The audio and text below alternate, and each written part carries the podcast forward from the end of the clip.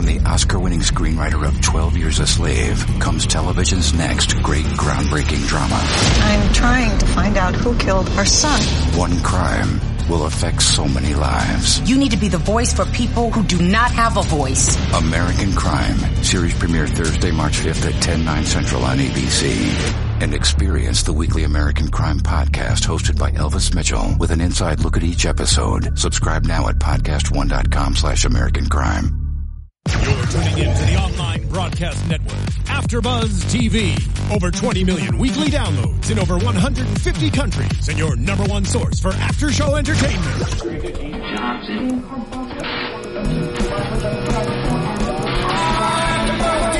AfterBuzz TV, the destination for TV superfans, producing aftershows for over 300 of your favorite TV shows, interviewing celebrities and showrunners, and bringing you behind-the-scenes exclusives. All thanks to E Entertainment's Maria Menounos, producer Kevin Undergaro, and internet leader Akamai.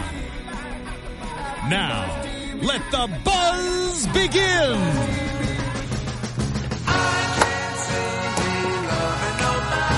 I can't see me loving nobody like you from my life.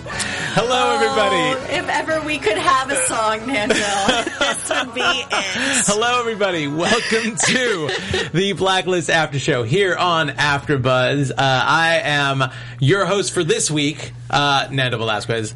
And you can reach me on Twitter at Nandovel, N-A-N-D-O-V-E-L. And across from me, Just, you and me, you kid. and me. We got a room. They've been telling us to get a room for a while. There it is. This Here's our week, room. it's our room. What's gonna happen? What's gonna happen? It's Julia Carolee. Hi, everybody. And you can find her on Twitter at. At my name, Julia Cearley, Awesome.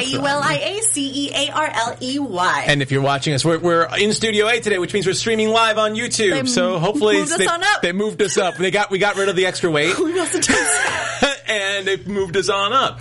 But uh, if you're tuning in live, great. Thank you so much for tuning in live. We're on YouTube streaming right now. We just tweeted out uh, the link, and uh, you can ch- check out there. But chances are, if you're listening to this and it's not live, you won't be able to. So it's all good. also, you can continue the conversation on uh, our hashtag uh, ABTV Blacklist. I believe it's on the lower third. I can I can't see it right now. And uh, yes, we're missing two people. We're missing Joe Braswell. We're missing Joe Sanfilippo. They have both been victimized by the deer hunter because they're big men. They fit the And profile. We've been eating their livers. You've been eating their livers. uh, before we move forward to talk about the show, let me talk about another show that's coming up, a very exciting show. Uh, and let me start by saying, hey, so Julia, so what if you if you had a son, and what happened? What would happen if he was murdered Oh, God. And your daughter arrested? Oh, no. And your child framed, No. and your other child, awful. your son, your daughter, your other child. Where does the truth lie?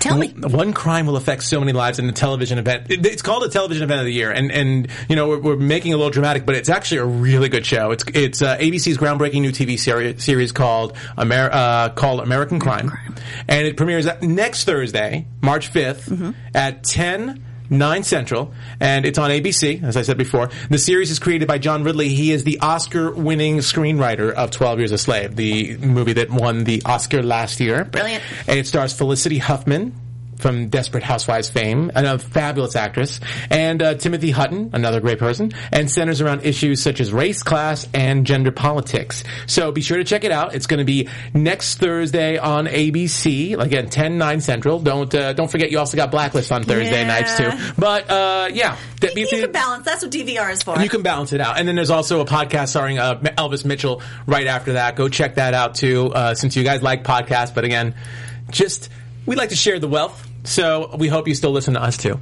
Uh, again, Joe and Joe not here. They're both drunk. Uh, I just like saying Where that. They're not. they? No, we hope they're both okay. They're actually both got stuff going on. Yeah. Uh, nothing, nothing horrible. I promise. Nothing too horrible. Just a little sick. Yeah. Who Yeah. isn't these days? Who isn't these We days? aren't. We aren't, not yet. Uh, on wood. knock on wood. So far, so Let's good. let us start with this show. Okay, Yes, Blacklist. absolutely, blacklist. So we are talking today about the Deer Hunter. Number 93. Number 93. Now, this is, again, I always want to know about the number of the blacklist, what it signifies, who this person means to Red, but apparently this person means absolutely nothing to Red, based on what we hear. This is more of an FBI uh, case, as we see Lizzie in the opening, uh, in a class, in a graduate studies class, going over the profile to her students and to that little creepy Yes, reporter. when did she start teaching? When did she become that awesome that she's now teaching? she's not even a year out of the academy. Okay. When I was a young rookie, and Let's uh, talk yeah, about it. Let's, Let's talk about it. No, it's stuff that I can understand. That I'm willing to let that go. I, I would imagine that she's qualified enough to have to you know to talk about a case that she's been studying. I just wonder where she has the time to really profile the deer hunter with everything else going on and her getting kidnapped every week and everything. So Every week. yeah, every single week. I have no idea, but uh, there she is telling But she us this made thing. the time to, uh, to to help the, the future, the youth. Absolutely. And she, uh, and, and, you know, it's a really creepy opening scene. You know, as she's talking about the profile, we're seeing more or less this deer hunter in the shadows going after their big prey. You know, she talks about, uh, you know, it's patient, calm, deer hunters only interested in big men, into the sport of it all, the ritual of the hunt. And then the deer hunter guts them, removes their organ with, organs with precision, and uh, she calls these crimes of domination Yes. And uh, her her signature or his signature at this time because they don't realize it's a girl, even though we see it's a woman uh, in the shot, is carving out the liver and then taking a ceremonial bite. So that kind of had us both Ceremonial bite of liver. of liver. Uh, Gross. There's so much wrong with that.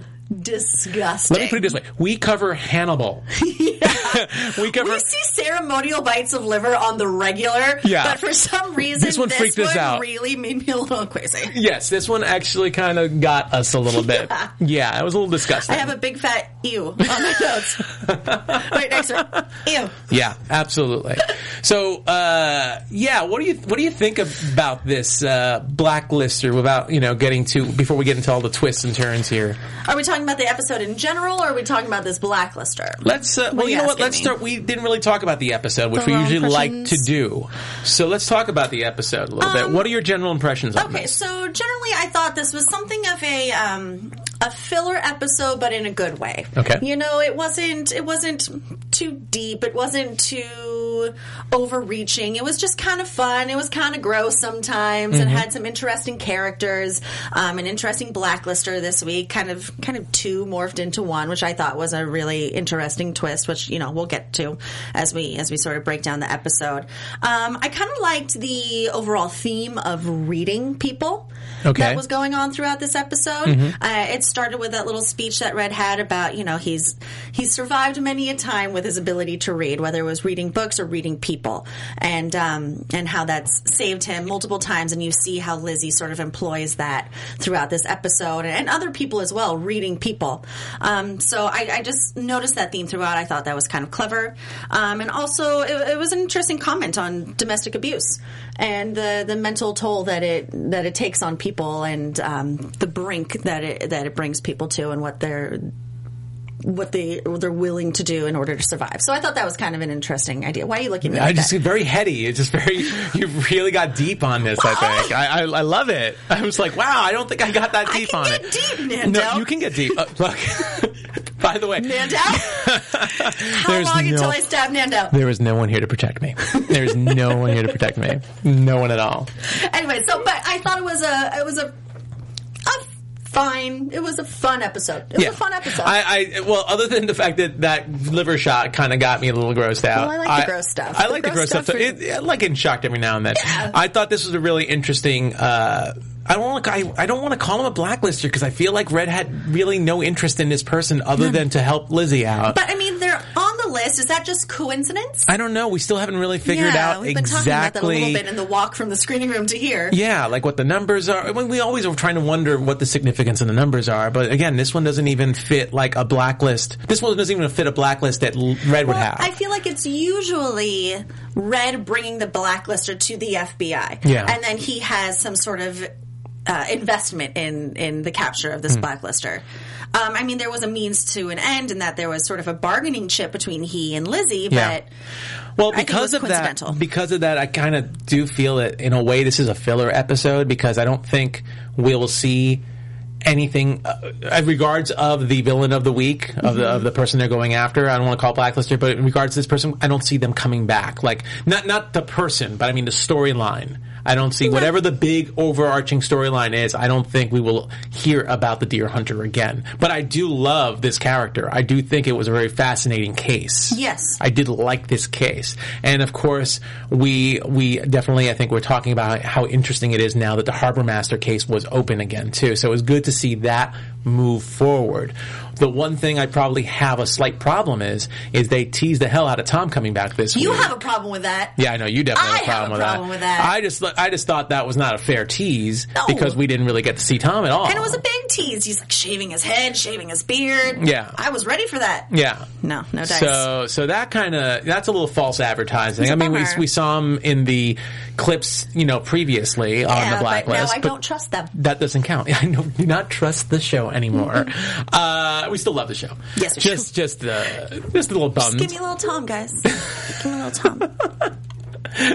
But anyway, but yeah, I did like this blacklister. Uh, Amanda Plummer, I believe, was the uh, was the person that played the deer hunter copycat, as we uh, realized. Yes. Uh, you know, I the- love her. Yeah, and I can't look at her without thinking of the opening scene in Pulp Fiction. That's just my favorite. No, it's she's awesome, and uh, you gotta love uh, you gotta love that Red and Lizzie are, are working together again. This time, Red wants Lizzie to give him information on the Fulcrum. Lizzie's, you know, a horrible liar.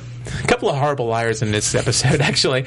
Uh, Lizzie being a horrible liar, Red not believing it, and Red being willing to help Lizzie out. And because we heard the Red whole reading her. Red reading Uh, her, uh. Yeah, there you go. See, I'm, I'm, I'm getting it. I'm hearing you. I'm hearing you. Go ahead, sorry. Uh, No, no, it's cool. I like it. I'm writing it down. Reading. Reading. Yes, I'm reading what I'm reading. Uh, and yeah, so Red anyway wants to give Lizzie some assistance on the identity of Deer Hunter because Red feels that Lizzie read the profile wrong. Oh, And meanwhile, this way he has something, you know, he's like, if I help you here, you tell me about the fulcrum. So Lizzie is allowing him to assist, but she's not buying any of his uh, story. Always a back and forth between those two. Yeah. Always. We, we've talked about this before, but Yeah, it on- gets a little And tiresome. on end and on end, yeah. Come on, to what end? Yeah, absolutely. But, you know, what's interesting about the whole thing is Red does at least open the door for them to start considering things, even if she doesn't believe Red. And it takes the, uh, the Metro Crimes Diary guy, Yeah. the guy taking photographs who happened to be in the classroom in the beginning of the show, Her too. graduate seminar that she now teaches. Yeah, I thought that was.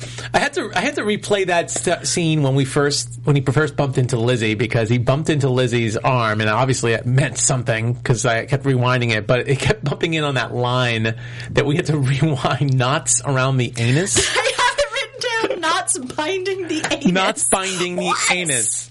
And I just, it's, it was, I was a little grossed out because I kept wanting to understand the whole, What? the whole bump, but I kept hearing that line over and over again, and it was annoying. It was totally annoying. Kind of knots? Like Boy Scout knots? I I don't want to Nautical knots? I, that's not my cup of tea. Okay. Uh, but Just it- wondering. I like details. I just thought it was very a very odd place for that line to be said uh, during the bump. But uh, but anyway, so uh, they go to the ME's office to to see officers. Well, the ME office. To see the uh, the latest victim of the deer Mm-hmm. hunter, see that it's been tampered with. The sheet was uh, was taken over, and they go chasing this guy. I actually thought this guy was the original deer hunter, the way he was talking. you did call that. I did call that. I was wrong, but uh, he Ladies did. and gentlemen, Amanda said he was wrong. Continue. Just take a picture of me right here. You won't get that too often. Uh, no, actually, it's pretty. It's pretty all of eternity. I have no problem being wrong. I'm just not a sore winner when I'm right. That's all. Oh, Let me take your pen. and anyway, so so uh, yeah. So anyway, you know, this strikes me really weird. Weird because here we go. We can we can make fun of Lizzie and the task force all we want, but they're incorrect on their information. Red says they're incorrect, and then you got this guy who works in this you know tabloid dirt sheet you know uh, paper who says, "Oh yeah, it's a copycat," and all of a sudden they start realizing, oh. This Light bulb. guy's right. Red was kind of right in the sense that you know Red figured out I was a woman, but but you know everyone's right and Lizzie is wrong. So so who should be teaching the graduate seminar now? Maybe the Metro Crime uh, so. diary reporter guy. Perhaps. I don't know, but I did think that was a little odd. Uh, I did like how they figured out Yeah, it I was was the gonna say copycat. that was cool with the uh, the different uh, circumference, I suppose, diameter The- of the the bite marks on the, livers. the bite marks, absolutely. yeah, that was kind of cool. I like that twist. It was kind of cool. Uh, as long as we didn't get to see anyone bite into it again, that's totally fine by me. But that's all good. Um, can I just say that Yeah. this episode was the most amazing Aram episode ever? You know, let's yeah, let's we'll, we'll, we'll finish off on on uh, on the um, deer ba- uh, deer hunter, but let's talk a little bit about some of the other stuff because I did love. I, I did. want to talk about. Okay, Well- okay. I'm just thinking of it because he's the one who put it together. Yeah, he's the one who put it together too. Well, let's talk a little bit about because we we got other things going on at the same time, and we'll we'll finish off the uh, deer hunter. But let's talk a little bit about let's talk about the the mystery guy on the phone because that's where we left off at the end of last week's episode. The guy that Red was talking to. Um, overall, I was a little bummed. We didn't get too much out of it, We did we? we didn't get too much out of it. I mean, the biggest thing I feel like he said is it is happening in the in the very very first phone call. Yeah. and I was like, what? What's happening? What's happening? But we never. Which was a great TV show back in the eighties or seventies. Oh, you're so much older than me. anyway, uh, hey, hey, hey.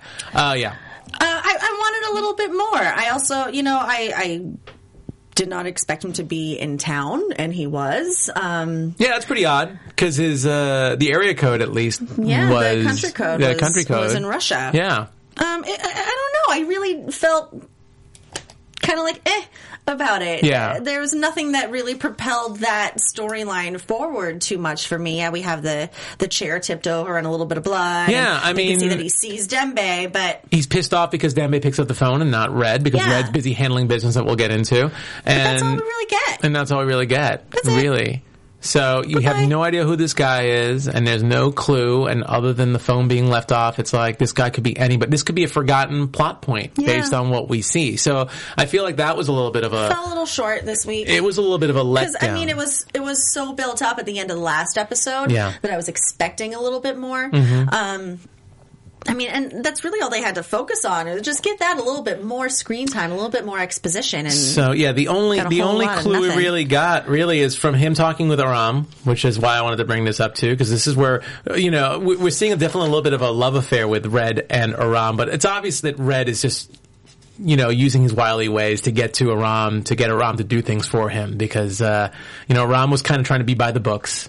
With the phone call after after Dembe got hung up on, and uh, he said, "I need a warrant." And Red's like, "You don't need a warrant." Of course, I don't. of course he doesn't. Of course of course. I don't need a warrant.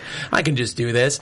But uh, you know, playing with his hair. I love the hair comment. So there was some buttering up of Aram, Yeah. which seems to be the way to his heart to, to get him to do things. So we comment on his hair. We call him Agent, and he says nobody ever calls me Agent. He gets Uh-huh. a little excited and spun up about that. We give him a special task, and then there's that that look that Red gives to Navabi, Mm-hmm. uh, Agent Navabi, as he's patting uh, Aram on the back, and then the next thing we see is Navabi is is buttering him up a little bit and Yeah. saying stuff about his hair and and um, and and just don't get fat or calls him she calls him She sexy. called him sexy. Yeah, and he so- took him. That took him back. Oh yeah. But I think when um, when Aram gave Red the address, which was I believe in Park Slope, which if I remember correctly, I am a New You are a Yorker. New Yorker. I asked am a New Yorker. this. There there is a well there is a large Russian population in Brooklyn. Which Park Slope, Slope is in, so I would think that that might lend to the theory, you know, a little bit more about him being Russian, but he's Mm-hmm. in New York, so yeah, that I believe so. And uh, please forgive me if I'm wrong. I've been it's been a couple of years since I've been in New York, and uh, And it was a mobile phone. It could have the same country code. it could have the same country code, but I feel like Park Slope. It, it's interesting that it's in Park Slope. I wonder if there's another in, uh, reason for it to be in Brooklyn. Most everything in the blacklist seems to be in Manhattan anyway, so I'm a little surprised that this was in a different borough. But it kind of does fit the profile. uh, anyway, yeah. But w- the one thing that I thought was really, really interesting. Remember, we, we went back to see it was when Aram gave Red the address. Red was looking at Navabi, Mm-hmm. who was in the side, gave a little a little tilt to the side of the head. If you could see me, if you're not on iTunes, you can see me tilted on the side of the head. It's a really good tilt, And it's a really good tilt. And Navabi, I think, gave a little There's a little, smirk. recognition, a little Yeah, recognition. a little, little something. Yeah, and then Red just tapped Aram on the back, like, like good job. And then just uh, walked off. And that was before uh, Navabi started flirting with uh, Aram And buttering Aram And up herself. Buttering Aram up. Call him all sexy. Yeah. I don't know if it was no, I don't know if Ram gave the address at that point. I think it was afterwards. But anyway, Yeah. but anyway, that scene was very interesting to me because I, it really puts the whole Navabi Aram relationship into question for me because I actually thought there were moments when it seemed like she was warming up to him. I'm not saying they're going to go out anytime soon, but she seemed to be warming up to him. But now, now I feel like it's a little more deceptive on How her end. How can you resist Aram's boyish ways? well, when we had him on the show, it was really Oh, hard couldn't to resist his boyish is- ways. I love him. Dude's dude. adorable. He's awesome. Love him. I adore him. He's awesome. Yeah, So yeah, so. I'm really curious to see. Uh, that was a little moment, but I have a feeling that perhaps uh, we will see more on the Aram Navabi thing coming up. Uh, you know, and and see that relationship with Red because I think that's a very interesting angle right now. It seems like Red and Navabi are pulling Aram's str- heartstrings, heart, heart, his strings and his heartstrings, strings, his puppet heartstrings. Yeah, they're they're they're pulling at him a little bit. Yes. So I'm really curious, but he does have great hair. Sure I. I will say that I, I definitely, you know, he, I definitely have concern. P.S. You have a really nice haircut. I know. I told Braswell I was getting a haircut this week, and he doesn't show up. I'm, Oh. I'm hurt. Uh, anyway- like it. Well, thank you. You're welcome. Okay, so let's talk about the other uh, big case that we were definitely looking into uh, or looking forward to uh, last week, which is the whole Harbor Master case. You know, we have Wilcox with Samuel Lesko, who is the big thug uh, bouncer type, who is with the bone in his ear that you I just mean, come on. You're infatuated I with was that. so mad. He is. He is under police custody. he is in transport with Yeah. the correctional officers. He's uh, under indictment and being interviewed under oath. And Hmm. he still has that big friggin' bone hook thing Yeah. sticking out of his ear. I feel like that's a weapon of sorts. You know, you have a point. I didn't think of it that way, but that is kind of a weapon. That's dangerous. When you think, huge hook. yeah, that is kind of a weapon. He Uh, don't even get shoelaces. Yet they give him a bone with a hook sticking out of his ear. I know it's pretty gross. I know. And dangerous. It's pretty gross. Yeah, absolutely. So, uh, yeah, so we have him in custody, and he's had a bone to obviously he had a bone to pick with. Oh, go. Oh, punny, very punny, Very punny oh me. boy, we're, yeah, I see that. Uh, anyway, so Alesko is going to rat out uh, Lizzie for immunity, and uh, he's not going to get immunity right away, but he's still going to do it. And Wilcox is an interesting character. Wilcox kind of reminds me of. Uh, a cross between like Colum- I think it's Columbo. You know, like I'm I'm reaching back now into old TV I know who again. Columbo is. You know who Columbo is? I think it's uh, Columbo or it's Peter Falk, right? Yeah, Peter Falk, and he was always like a little nebbishy, and he's always talking a little. And you know, he's the kind of He's who, like absent-minded. absent-minded, and, like ah, uh, correct me if you're wrong. Sort of played absent-minded, Wil- but is really on top of it. Wilcox kind of has that little attitude. He's like very. see it a little bit. He's a little like uh, low status, but you know he's thinking pretty smartly, and, and the way he's talking to Lizzie, he's obviously in a way that doesn't sound like he uh, knows what he's talking about, but he's got all his cards lined up, Yeah. and he's, He's definitely smart. So yeah, it was a very interesting take. I kind of like Wilcox. I kind of like him too, and he was such a nice guy at the end of the show, Yeah, giving that guy a little, a little personal side of him too, not just the detective side. yeah, a little bit. But, you know, he's obviously on the case with Lizzie. And, uh, you know, Lizzie's scared. Lizzie's kind of off her game as Ressler sees. You know, it's not just the acting. It's, she's really off her game on there. And I'm not the one that usually does that, that digs on Lizzie's acting, but, or, or Megan's acting, but I did it today. I'm, I say nothing. I know. Okay, I'm in trouble. Uh, Say nothing. anyway, so uh, yeah, so Lizzie's obviously concerned, and Red apparently has guys on the you know guys on the inside in the corrections office, and uh, that was a cute little scene with him and the corrections officer talking about when Alesko is being transferred. Oh yes, with our correctional officer Edgar. Yes, and uh, Edgar's wife obviously knows what kind of food. The way to Red's heart. The way to Red's heart, and Bake your way in. and Red will take his wife if uh, if he ever leaves. if the officer will ever leave him, if he ever cute. leaves you, Red will take you. So uh, yeah, so you know, I actually thought Red was going to go in guns ablazing, but it was one of Red's typical awesome. Like you know, I love it. The door opens up on the. Uh, on the uh, uh, truck Mm-hmm. where they're transporting Alesko, and Edgar says, "You got 90 seconds," and Red goes in there with a story as he does. as he does. It's like 90 seconds, I got time. And he just goes off on his tangent on his story about the old friend of his who had the uh, needed the heart valve transplant, and then it goes right Oh, yes. into Alesco's brother needing a similar kind of treatment.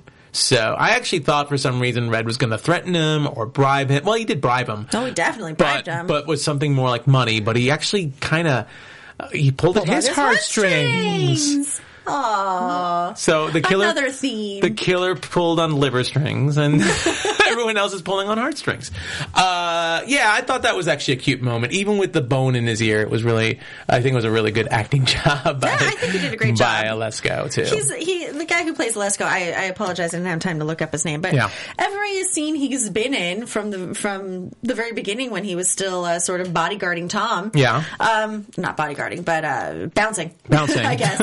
Car- you know, know, guarding, the door. guarding, working the door. There's a red carpet. There's a little, there's a little velvet rope, and he's just letting people in. But he has a definite character. A little like shout out to what he's doing with his character. He like he really built a, a solid character, and you feel a little backstory to him. Yeah. And uh, now he has a, an actual story story, and I'm really liking it. I look forward to him being on screen. Well, you know, if he is going to be on screen again, because uh, whatever Red did worked, and he he clammed up. Mm-hmm. You know, I don't remember, I don't recall. He, he pulled his best. Uh, what's the name of that Seattle Seahawk guy who can't talk uh, to the media? Oh God, which I I'm going to say it wrong because I'm a Niners. Yeah, never mind. It's okay. It Uh, but anyway, yeah, it is. Is it Marshawn Lynch? Yeah, it's Marshawn. Okay. Yeah, just like Marshawn. I'm just here because uh, I'm just here because I, w- I don't want to get fined. great question. Thank yeah, yeah it's a great question. Thank you for asking. so, uh, absolutely. So, yeah. So, Aleska pulls his best Marshawn interview uh, impression and uh, doesn't give you. And Wilcox has egg on his face in front of the AUSA. In front of the American attorney. Yes. Yeah. So, uh, yeah. So Red saves the day. What I thought was interesting was um, Lizzie and never told Red. the phone call in order to make that happen. This is- That's how important this was to Red to get Lizzie off the hook. He misses this very important And that's an call. interesting point, considering how important the fulcrum is to him. And this obviously has something to do with this end game that we still don't have any idea, but this is obviously very motivational and it's important to Red. But yet, he felt compelled to save Lizzie's hide over finding this guy and getting more Mm-hmm. information, finding, figuring out what exactly is happening and risking pissing this guy off, and which he risking- did. And it's it's kind of I don't know. I, I almost want to say it's a little bit poor judgment on on his. I mean, I, we don't know what this thing is that Red's after, other than Fulcrum. Uh, but I would just feel like based on other episodes, like I feel like sometimes he's willing to sacrifice certain things, but he's not willing to sacrifice Lizzie. Lizzie. So it's an interesting it's an interesting dilemma. And when we find out exactly what it is he sacrificed, maybe it will make more sense. Better be good. Better be worth it. It better be good. it better be good. We want the payoff. Uh, yeah, absolutely. So anyway, so uh, yeah, Red Red ends up rescuing Lizzie. Lizzie didn't seem to know that Red was helping her out, but uh, but Red knows everything. It's got enough people on the take, so he figured it out. Uh, yeah, so that pretty much is that storyline. Uh, we'll talk about the the end result of that at the very end, but let's talk a little bit more about the Deer Hunter Yeah. because I thought a fascinating character played by Amanda Plummer, as we said. Uh, so she ended up being more of a vigilante. She was a copycat and a vigilante, helping women who had stalker, stalkers, husbands, people who were harassing them. These big men were were um, bothering them, and we ended up finding out that uh, that Tracy Spir, uh, Spiridakos. Solobakin? Silabakin. Oh, I should look at. I should read my notes before I say names randomly. you were kind of close. I was really. kind of close. Not, not, Not really. even close at all, but kind of not really. But anyway, we found out that she actually was the first victim. Well, she No, actually she we killed find her out that husband. her husband was the original deer hunter. Yes, that, that- she was married and terrorized by the original deer hunter. yes. So, which totally threw my whole thing about the Metro Diary guy. Uh, But it was an interesting thing. theory. It was an interesting theory. Uh, so we find out that her husband was a deer hunter, um, that his father was a bastard. And So to pushed him to the brink. Yeah. And she found out who he was and she wound up killing him. Mm-hmm. And in killing him, this vigilante side of her was sort of unleashed. Yeah. And now she felt as though she kind of had a duty. She said sort of in the in the very beginning, I don't like this to her many, many cats and birds. Many, many cats and birds. Many, many, many That cats kind of, you know what? For some reason, that freaked me out because I know, I know a lot of single ladies with lots of cats and Crazy cat birds, and I'm women. just, it just makes me think like, oh my god, what are they going to turn into when they get to this age? Um, No. oh no.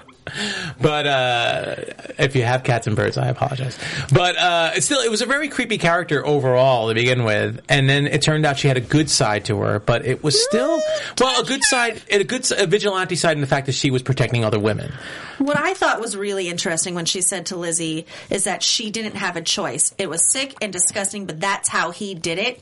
And beyond the grave, he still pulls the strings. Uh, uh, strings again. Strings again. Interesting. I'm surprised we keep saying Ah, strings there. Strings and readings. Strings and reading. Strings and readings. That's weird. But uh, yeah, I wrote that down too. And I thought was that was interesting. Scary to me. You know, that's why I was talking in the very beginning. My initial impressions Mm-hmm. is just the, the mental toll that domestic abuse, physical, mental, emotional, can really have on a person. Yeah. Well, she definitely unraveled when uh, when Ressler and Lizzie were getting closer and closer, and they went to that last victim's uh, wife, and uh, you know they figured out she was lying They read her. because she was a bad liar too, and uh, and they had her stew a little bit, and then they found out that uh, white was it the white uh, white something. White, White Haven, shelters. Yes, when they figured out White Haven shelters, then we got to see uh, we got to see Tracy, the deer hunter, the wife, you know, start to freak out a little bit, talking to her birds and wondering Mm-hmm. many if cats. people are going to many many cats and wonder if they're going to betray her. Uh, I really did love that speech after she caught Lizzie. Well, Lizzie getting captured again. Someone's got to be captured every episode. I mean, it's just it's in the formula With now. a shovel, I, I loved it. With a shovel, Yeah. That was pretty awesome. Actually, got hit with a shovel, and uh, and the uh, victim's wife got hit with a cutting board. And Oh, looked- that big butcher block. That That, looked, bit- that one looks even more painful than the shovel. Yeah, that Those things painful. are heavy. I did love the uh, the scene when Lizzie starts fighting back, and uh, and Tracy knocks out that weight that lifts Lizzie Yes. up. That was a pretty cool shot. Yeah, that was cool. Mm-hmm. And um, my favorite Lizzie is when Lizzie is pretending to be someone else.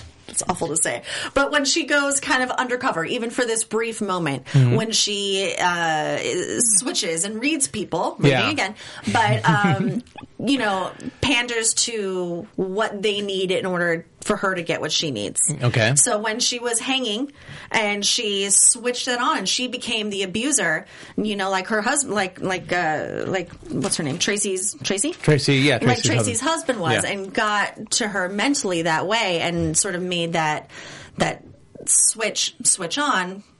That didn't make sense, but you know what I mean. Mm-hmm. And um, you know, so she got a little careless. So those are my favorite Lizzie moments. We saw it. We've seen it many times when Yeah. she goes undercover for a moment, plays a different character for a second. Yeah, she's agitating. She was looking to agitate uh, Tracy to making to making a foolish move, which she did. Yeah. and I, and she was reading her at the same time. I mean, I loved I her thought it was comments. It was great. coolest Lizzie scene of this entire episode. Yeah, I think it was the coolest Lizzie She's scene I've seen in a while. She's a little menacing, and I love it when she does this. Yeah, and I, I think kudos to both uh, Megan Boone and, and Amanda Plummer in that scene because I loved the setup that Amanda Plummer did, and it really was She enough for so well. and it was enough for uh, Megan Boone to to react like that and say, "You are your husband. You get kicks out of this. You know, you're not doing this to be a vigilante. You're actually you're you're loving it yourself. Yeah. You're just like your husband, which forced Tracy to attack Lizzie."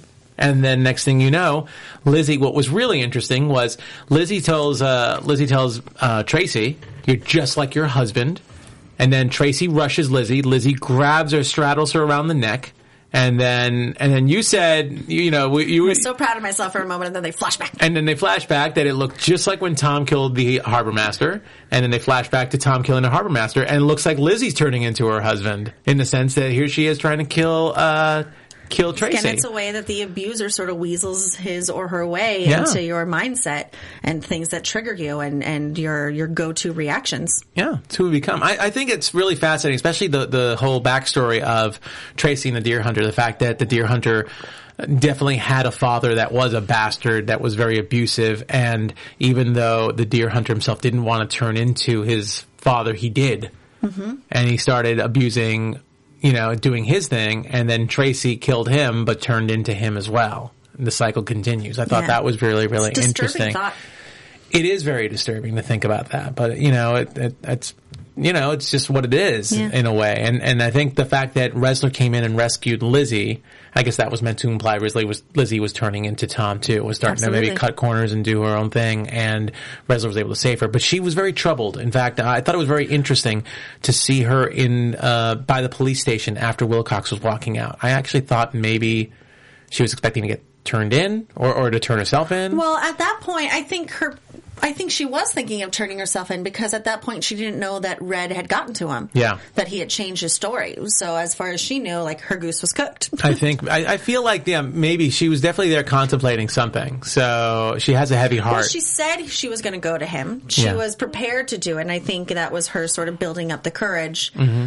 But then it was interesting how they showed him talking to the homeless man, giving him money, giving him uh, an opportunity for shelter, and that seemed to sort of sway her in a way. I don't know, in a good way it- or a bad way. Yeah, I don't know. But I don't know why. I mean, it was nice for Wilcox's character. I just don't. I don't, I don't know what the point was yet, but we'll see more of him because he's really awesome. And um, yeah, I feel like the come to light. I feel like the Harbor Master case is not over because Wilcox knows at this point Oh, what well, happened. He just needs to get proof. Absolutely, So he's on the case. he'll stop at nothing. Yeah, and I think Our little Columbo. Our little Columbo. but I guess the big thing to come out of this episode uh, regarding uh, just the main storylines that we're seeing this season is Lizzie confesses to Red that she has the fulcrum. The and fulcrum. yeah, the bunny fulcrum. and Hashtag bunny fulcrum. Hashtag money fulcrum. and uh, Red wants to protect Lizzie, but Lizzie's still not. She she tells him, but she's still not 100 percent trusting about him. But I think f- the fact now that Red knows Lizzie has the fulcrum, and again, it makes the whole mystery caller thing curious because it just makes me wonder like where this guy comes back in or how he comes back in now that Red knows about the fulcrum, that he knows where the fulcrum is. So I don't know. The- I believe we covered just about everything from this episode. I think Uh, so. I think so, right? You guys will tell us if we didn't. I'm sure. I'm sure you guys will. Uh, yeah. So I think maybe we should move. Let's let's talk about some predictions and figure out what this is, right? Yeah. Yeah, we'll do that. And now, your AfterBuzz TV predictions. All right. So let's do something different today. Okay. We're gonna go with Joe. Bra- oh, Joe's not here. Okay. We'll go with. Jo- oh no, he's not here. Oh, All right. Well, Julia, you're next on the list. So let's go all with. right. what else is new? Um, I'm going to be honest going in. I don't really have this. This episode didn't give us too much to go on, so I really don't have that amazing, stellar. well, we, prediction ideas? We think Tom's coming back. I don't um, trust in them. to Tom, I'm wondering. I'm thinking. Okay, I'll just predict it.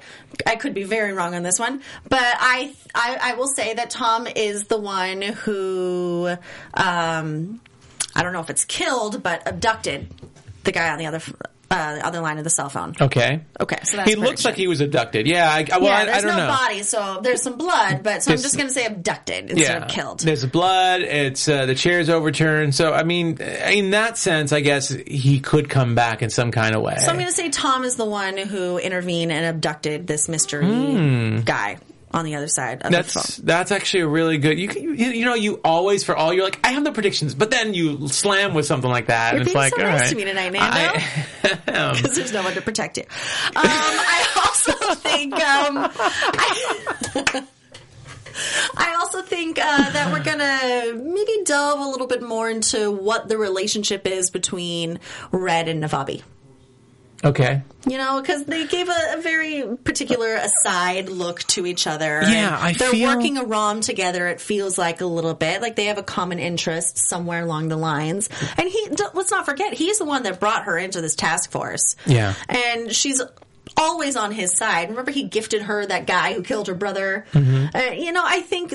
It's time to just sort of flush out that relationship a little bit more. Yeah, I do feel like. I do feel like uh, I think it's about time that we see what the game that's Yeah. being played between Aram, Red, and Navabi, and see Yeah. what this relationship really is, and see, you know, let's get something like at least some some, some honesty going on here Yeah. as to what's going on with this relationship.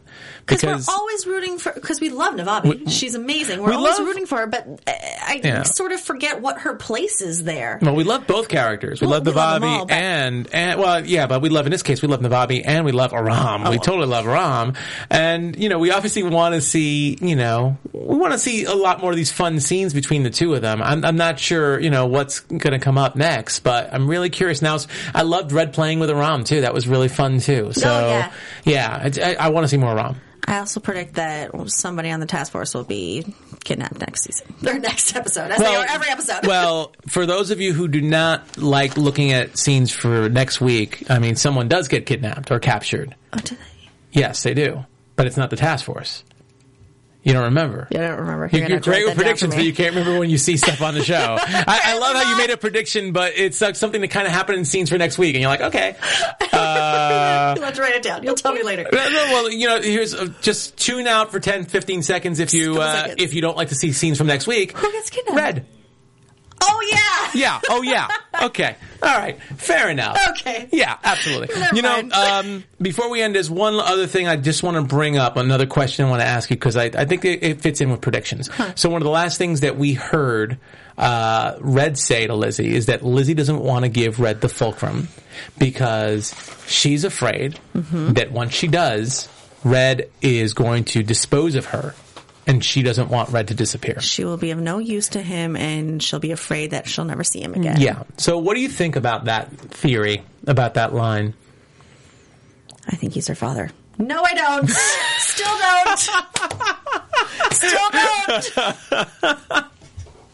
Yes, you Um, do. I mean, it's a theme we've been talking about throughout this entire episode. Yeah. Is people reading between the lines And reading wrong or whatever. their characters and and their demeanor.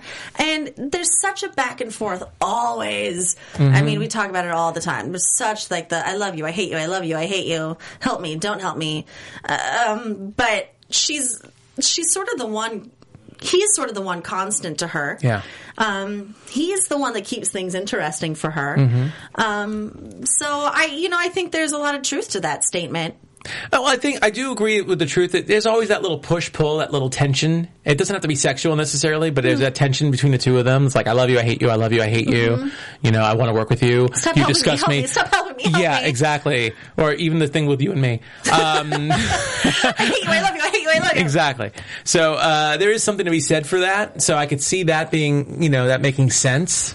But uh, I thought she's it was sort of, he's sort of the only family she has. Family. Or any with the air quotes. ties that she has to her past. Yeah. So she, uh, she doesn't want to lose that. Mm-hmm.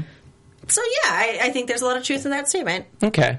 Well, I'm really What do you curious. think? I think I, I just love that statement because I thought it was a really good dig to Lizzie. You know, like Lizzie's like, "Oh wow, really?" You know, like I, I'm sure Lizzie's just like rolling her eyes at that, but at the same time, there is some truth there. Oh, yeah. because she doesn't trust Red, and and obviously the best way to probably get rid of Red is to just give him the fulcrum. I feel like she does trust Red, Yeah, but she does trust Red, but, but, she, pretends keeps. not to. Yeah, exactly. Like she forgets that he's a criminal. Exactly. But if she gave him the fulcrum, and if, if that theory was true, Red would just disappear and leave her alone. Yeah. But we know that's not going to happen because Red seems to be too protective of her. Well, yeah. You know, we know as an audience, she doesn't know that. I don't think she still figures it out. But Because he's her father. No, he's not. you're just covering your butt by saying both. Uh, Never. guys, uh, I believe that's about it for us. Wait, what's Uh, your prediction? Oh, what's my prediction? Yeah. Oh God, do I have a prediction? Come on, Holmes, what you got? I predict Tom's coming back next week. I, I'm terrible. You know, honestly, I'm terrible predictions, and I love ragging you on prediction because you want to be right so bad. I really don't care. I don't care what I predict. I'll predict uh, whatever. Okay. No, I, I don't. right. The only one I care about is uh, the following. If when Weston becomes a follower, then I'll be really happy. That's the only one I care about. in last episode of Blacklist, remember? yeah, exactly. So there we go.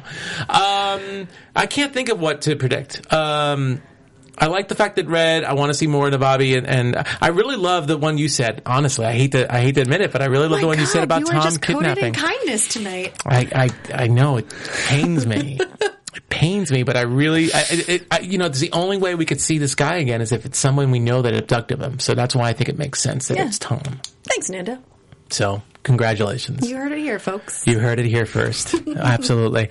Uh, guys, please rate us and, uh, sub- and comment on iTunes. Uh, we'd love to see some more new comments. Uh, Yeah. I know, I know we don't have the full crew here, uh, this week, but hopefully we held up the fort, the two of us. I hope so. With our, with our sexual tension. Uh, but uh, in the meantime, and continue the conversation on uh, our hashtag, which is ABTV, uh, the black or ABTV blacklist. Know the. know the in there, and uh, yeah, and you can reach Joe K Braswell at Joe K Braswell On on Twitter. Twitter, and Joe Sanfilippo at Joe Flippo. Where can we follow you and reach you? Uh, Instagram and Twitter with my name, Julia Cearley. Like I said before, J U L I A C E A R L E Y. Okay. And you, Nando? And you can find me on Twitter and Instagram at Nandovel. That's N-A-N-D-O-V-E-L. E You can also find me here on AfterBuzz for a, a bunch of other shows. bevy of shows. A You bevy of shows. man. We're doing The Walking Dead. I'm doing Scorpion. Uh, just started doing Survivor. Very, very excited about that. And uh, me and the Joes are going to be doing Bates Motel coming next week. And, I'm not in that and, gang. And you know what? It's kind of official. No girls allowed. I'm kind of official. I'm the only one from the group, but I'm jumping back in the following because I'm a glutton for punishment. well, I will tune in and hear what you guys have to say and keep my comments to myself and off the air. Yes. So anyway, thank you so much for tuning in. Uh, tune in next week. Well, we hopefully have a full panel and we'll talk more Blacklist. Goodbye. From executive producers Maria Menounos, Kevin Undergaro, Phil Svitek, and the entire AfterBuzz TV staff, we would like to thank you for listening to the AfterBuzz TV network. To watch or listen to other after shows and post comments or questions, be sure to visit AfterBuzzTV.com. I'm Sir Richard Wentworth, and this has been a presentation of AfterBuzz TV. Buzz See you later. later. The views expressed herein are those of the host only and do not necessarily reflect the views of AfterBuzz TV or its owners or principals.